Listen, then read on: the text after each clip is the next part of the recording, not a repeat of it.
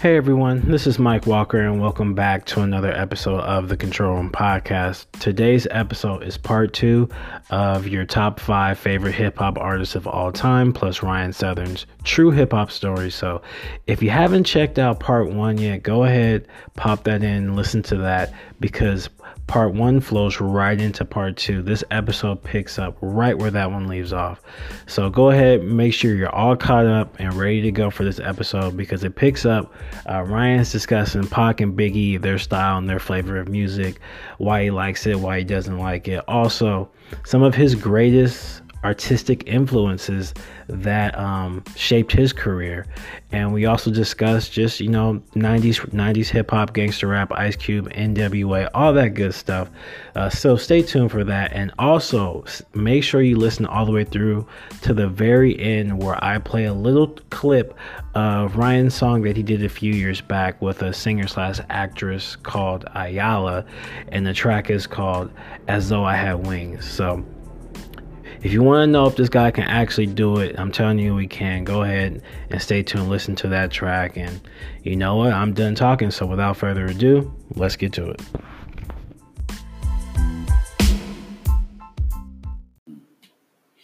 Um, even though it might have been prophetic and they may have seen the inevitable, you know, um, before anybody else, still, it's like, man, uh, it's a little bit too dark for me.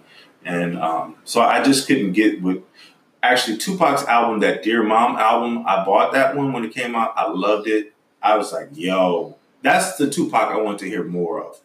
You know, and respect to Death Row and you know the gangster stuff, but to me that was like yo, Death Row Records, Suge Knight. This is this is you know this is a little bit too gangster, too dark. You told me a cool uh, Death Row Suge yeah. Story about uh, Suge and Mike Tyson in the club or something? Yeah. Oh yeah, man. Like I remember my my sister and her cousin, our cousin, went to a club with their friends and uh, Century Club. I don't remember what club it was. They used to hit all the popular clubs in Hollywood and West LA, wherever it was popping. You know, especially for the hip hop crowd. And uh, they went into a club and and at the bar, Suge Knight and Mike Tyson's kicking it.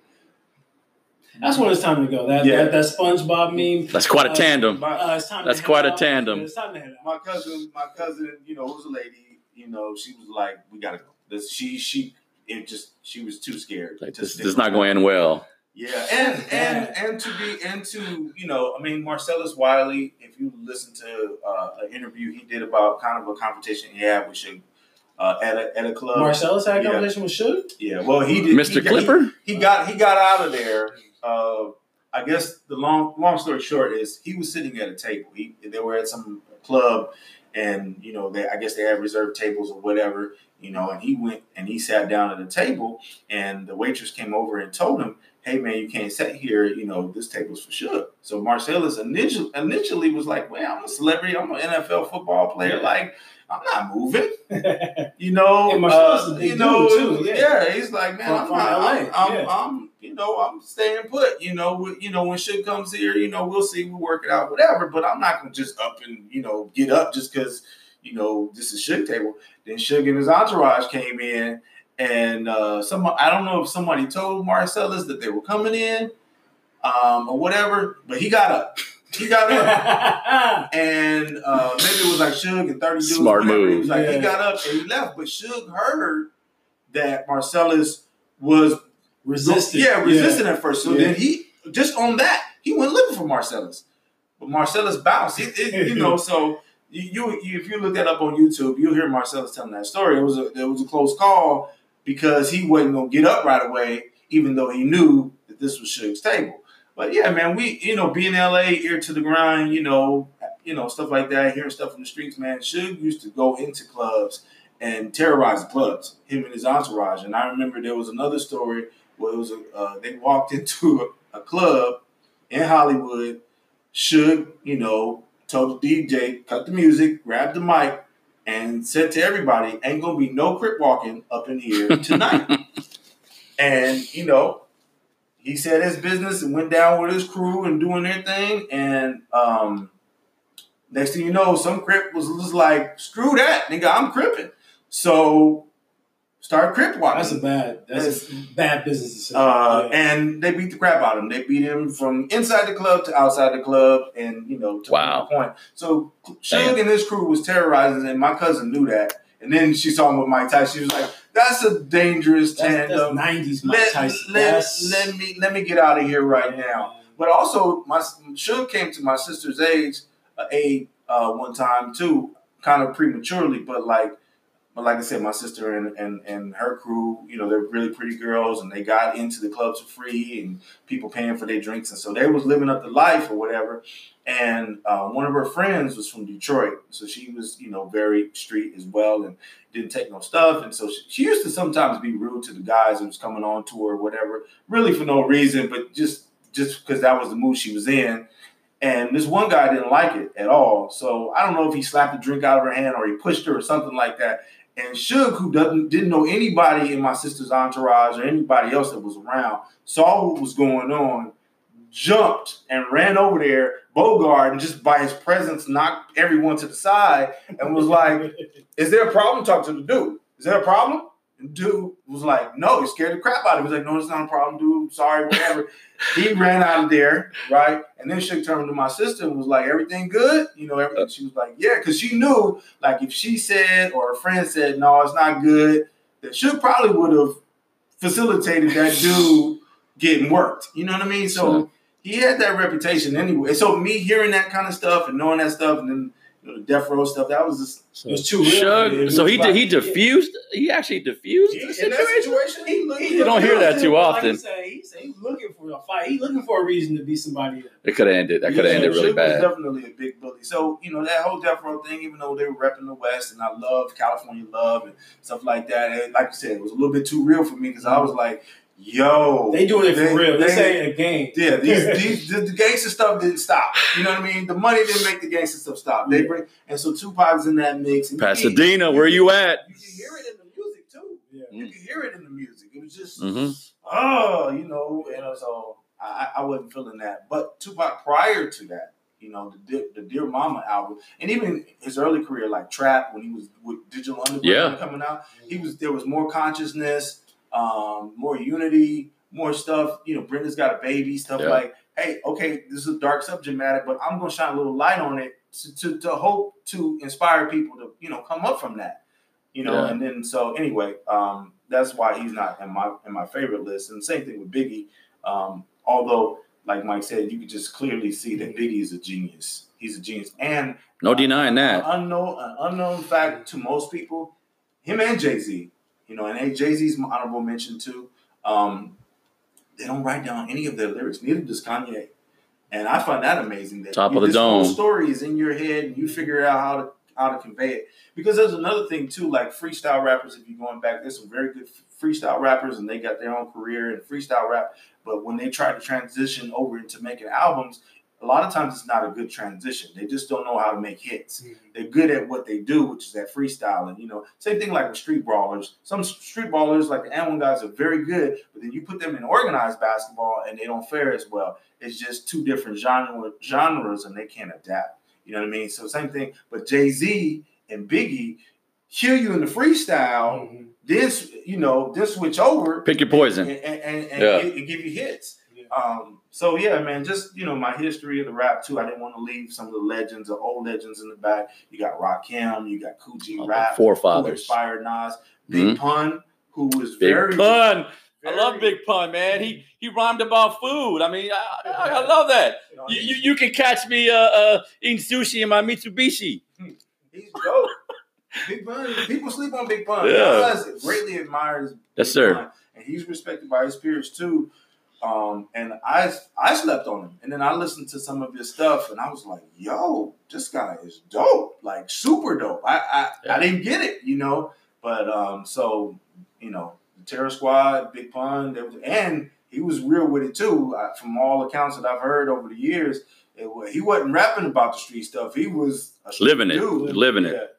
Um, well, he wasn't. Uh... In fact, Peter Gunz, who's from the Bronx as well, it's a funny story. He said they was at the Apollo and you know, the New York crowd can, even if you're good, they can be they'll boo you crazy. They'll boo you. it was crazy. So Big Pun. You can pull this up on YouTube too. Peter Gunz was saying, you know, he was on stage with Big Pun Terror Squad, this whole Bronx crew, and they're performing, and somebody was throwing ice on stage from the balcony, right?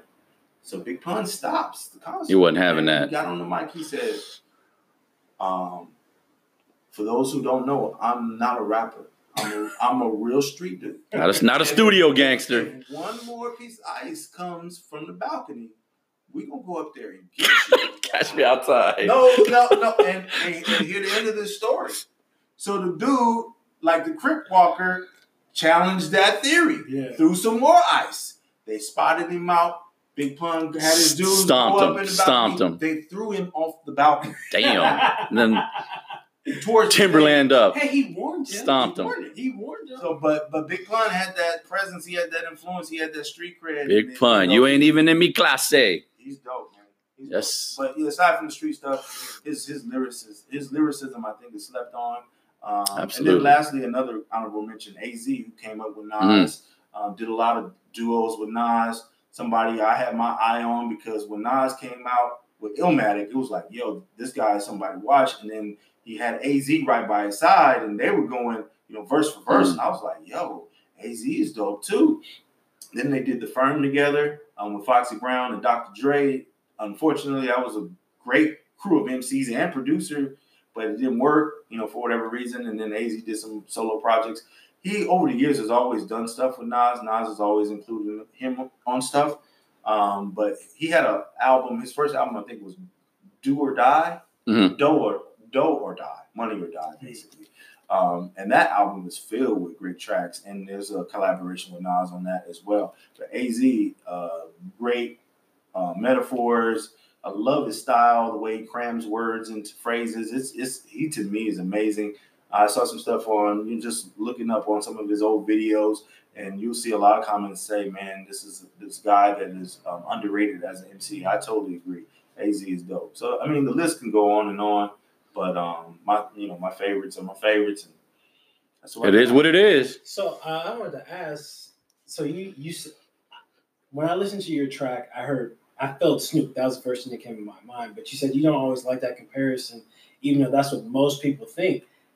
Is there somebody you kind of pattern your style after? Like who do you think of like when, when you're when you're coming up with your rhymes, you're you're working? Um, I, I don't think of anyone. I, I think of what I think would match the beat, the music, blend well with the music, and then you know the content. Um, yeah, I mean, I think Snoop rubbed off on me just because you know when he came, his style was just so infectious, and um, you know, I, I just I liked his flavor um, when he came out. Um, but you know, I listened to a lot of rappers. Uh, but as a creative person, also, I never, I intentionally was like, I don't want to sound like you know anybody. I want to sound like me, and um, you know, I, I feel like you know sometimes I intentionally because I know people compare me to Snoop, I intentionally try not to sound like him, and then people say you sound like Snoop, and I'm like, No escaping it. oh Lord. Yeah. So So it is what it is. I, I, I respect that, you know, but um, yeah, there's no singular influence um, as far as that's concerned. Um, it just kind of whatever fits. I just go with whatever fits the moment. Know? um, but if I was to say a style, Oh, come to saying like when you when you when people play basketball, foot, baseball, football, they have like certain athletes that kind of pattern their game after, or people who inspired them. Mhm. You know that kind of like subjectively influence their style. So that's where that's what I'm trying to see if that also played a role in your career. uh, I would say no. But I mean, I just respect a lot. I think it's more of a collage. Mm. Same thing with like uh like the music that I try to create. It's not, I, you know, it, I don't have a goal in mind. This is gonna be funk. This is Mm. gonna be jazz. This is gonna be B. This is gonna be. It just whatever sounds right at the moment. Just you know. You said it's a collage. Like who's in that collage? Oh, definitely DJ Quik. I would say Snoop. Um, you know, a lot of guys. I would say probably in that case Tupac, Biggie, uh, Nas. You know, um, there's just a ton of people that I listen to. Uh, Big Daddy Kane for sure. Like just their styles and kind of phrases and stuff. But one thing in hip hop for sure, like rappers, especially, you know, there was a thing back in the day called biting. You know, biting your style or biting your phrases, biting your words. And so if you bit another rapper's whatever. You know that was a, a, mark against you. You know, you're not being creative, you're not being yourself, you're not being a pioneer. Um, and so just coming up in with that kind of mentality, you know, it's like you intentionally try not to do that. You know, you listen to every what everyone's doing, but you use that to merge together into your own flavor. You know, you, your own interpretation of how things are supposed to go. So yeah, rap was very critical. The, the era has definitely changed where people are not being held accountable to those same standards. And also something mm-hmm. I should bring up too. Another thing that I think of, like LL Cool J, as another one I would say would be a strong influence mm-hmm. um, as well. But back in the day when they were recording, you know, vocals, especially rappers, because rappers rap so fast and so many words were coming in succession. You couldn't copy and paste. You couldn't cut and paste. Basically, you know, similar to Motown when they were recording, it had to be perfect. You know, so you when rappers wrote, they were also thinking about clarity and phrasing and being something that sustaining a style throughout an entire verse or entire record. You know, and then of course it was costly as well, studio time. You're trying to get in and get out. Um, as we progress into the future, especially now in, in Drake's era and J. Cole, whoever, um, you can cut and splice anything. So it may sound like a fluent verse, but you might be listening to 10 different takes within one verse, right? And so they can afford to kind of get away with stuff, you know, try a little bit, be more creative in the moment. Studio time is not as costly. So, you know, you had basically the rappers of yesteryear had barriers that they had to get around, and that affected their style and things like that. So, you know, I mean, more credit to them because if you could spit a song from beginning to end without a mistake, especially if it's fast and get out that clarity, like if you listen to LL's Let's Get Ill and you realize that he's recording flawless under yeah. those circumstances, is man, like I said, you make me want to jump off the roof and go yell, let's get ill and hit the gym because it's just dope from beginning to end. You know what I mean? Oh man. Uh, so before we go, I actually thought about honorable mention, which led to another question. One of the first rappers who I, I grew up listening to, and I still like to this day, even though he doesn't really make music anymore, is Ice Cube. But this is more mm-hmm. you guys' era you guys didn't mention anyone from NWA. Q, yeah. So like when NWA was coming out, like well, how did you guys feel about them? Oh man, they they were they they were hard. I mean, mm-hmm. there wasn't no other way to explain it. I mean, they were raw. Yeah. And yeah, that was. But the thing was with them, I think with Ice Cube is definitely you know a dope rapper. Um, he's he's said some you know pretty profound stuff and and has some great albums. Yeah, that American you know. Most Wanted that Ooh. was yeah, man. Great work. Death Certificate album, mm-hmm. that was dope. When he went off on his own and just NWA and all mm-hmm. that. No, you know, Ice Cube, but also I think um, one, you know, back then when they came out, New York was killing the game as far as lyricists. Um, and you know, you had Ice T, who was kind of a forefather to NWA, who and Too Short, who didn't focus on lyricism. They focused more on shock value, street stories, and booming ass beats, mm-hmm. right? So then NWA took that formula. The concentration wasn't on how great of it, because um, even Easy E in one of his earlier songs was like, um, "Boy, try to battle me, boy, what's that?" Um, he said, "If you want to battle me, you better come with a strap, something like that, right?" So it was like, I'm not trying to prove who's the best rapper. We repping this gangster stuff, right? So it took a long time for West Coast to catch up, you know, as far as on the lyrical playing field, because their focus was on selling records mm. and shock value and talk about their life. And um, even giving some more context, New York was very isolated. You know, they had their flat, the high top fades and these unique haircuts and these it's different styles. Yeah, code, the coat, the uh, their dress code, the ballet boots, and everything that they had and they wore and they talked about. We could, we didn't get access to that. You know, the DJing and stuff and how to be a great DJ. All that equipment and all that knowledge was primarily in New York area. So the rest of the country couldn't get to it. And after a while, it's kind of like, well, we like what you're doing. We want to learn how to do what you're doing. But one, for LA, you're across country. And yeah. two, we, we just don't have enough contact with you, you know, and, and New York guys are safeguarding their stuff. You know, even to the point where the West Coast East Coast beef happened, New York was not playing West Coast music on their radio stations. They were very much New York Yeah. centered, right? Which caused the beef. So for West Coast, it was like, okay, well, we're gonna do our best adaptation of that because we love this hip hop stuff, but we don't know how to DJ how you DJ. We don't know how to rhyme how you know. Mhm. We didn't come up under the same school, but we're gonna give our best. So it became about the khakis and the t-shirts and the Chuck Taylors, and it came became about our culture because that's what we knew, right? So we we did the best hip hop uh, adaptation that we could, and then the rest of the country loved it, right? It was like, okay, we don't care about all this lyricism, we don't care about this New York Center stuff. We care about what we can relate to. The rest of the country could, could relate to the West Coast stuff, you know, and the stuff that we had accessibility to, the South had access- accessibility to, in Chicago and places like that. Yeah. So that's why our albums outsold New York albums, you know, after that point, because we kind of hit the nail on the head of what people can relate to and what they want to hear. But again, going back to lyricism and craftiness, it, it became not about, you know, who's the best of the best. It became about just who knows how to, to reach the people, really. And then fast forward to Drake, that's, that's he's mastered how to reach the people. It doesn't mean that he's the best at what he does, but he's the best. And Madonna was the same thing way too. She's the best at being able to reach the audience that she's catering to, and they respond to them. And so it's it's a it's an entertainment game. But it, and and then and Nas has kind of his career has kind of been hurt because he's kind of stayed true to his hip hop roots. Yep. He's done a lot of old school tributes, and like the younger crowds just A lot of relate to that. Jazz influence too. Yeah.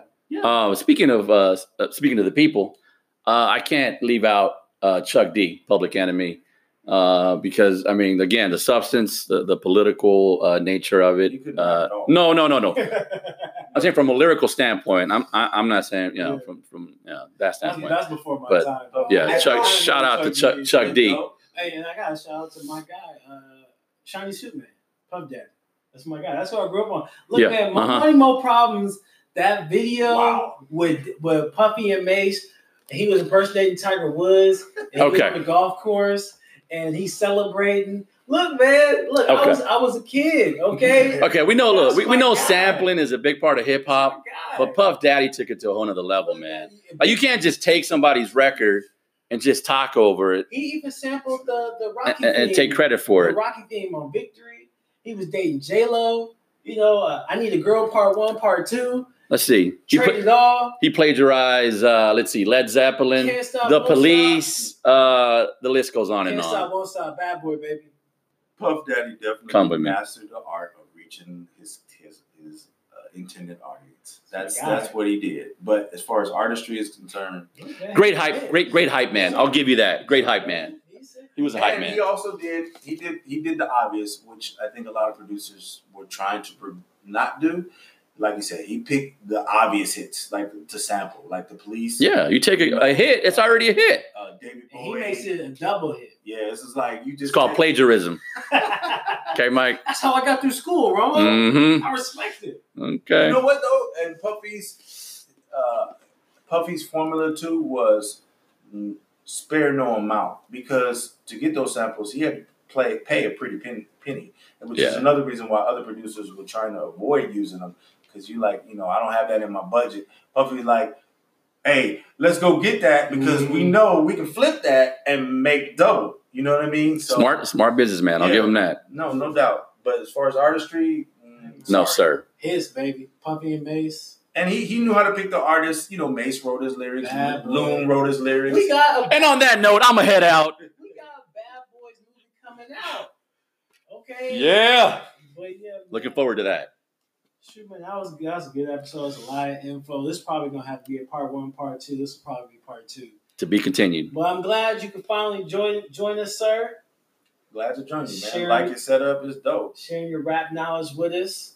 You know, you can listen to me and Romo go back and forth. You know, we got tired of beating up each other, so we had to bring in a third person. so it, it was a lot of fun. So thank you for joining us. Till next time, talk to you guys later.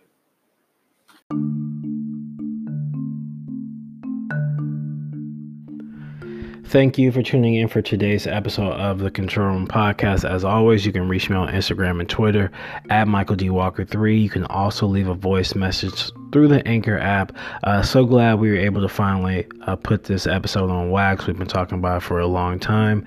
Uh, shout out to Romo and Ryan for coming through, giving their input.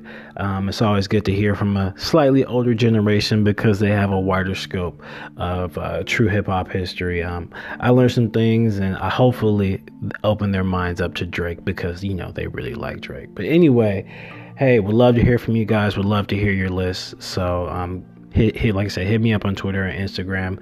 Till next time, talk to you guys later. Oh, yeah, like, share, all that good stuff. Peace.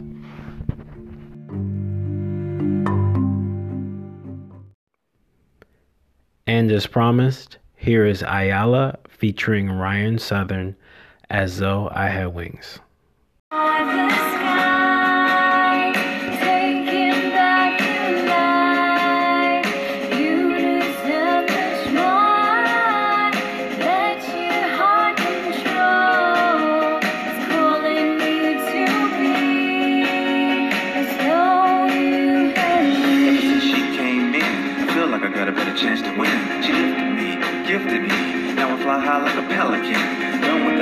hell again. My new thing treated me like a king. My girl got me feeling on top of the world up there, as though I had wings.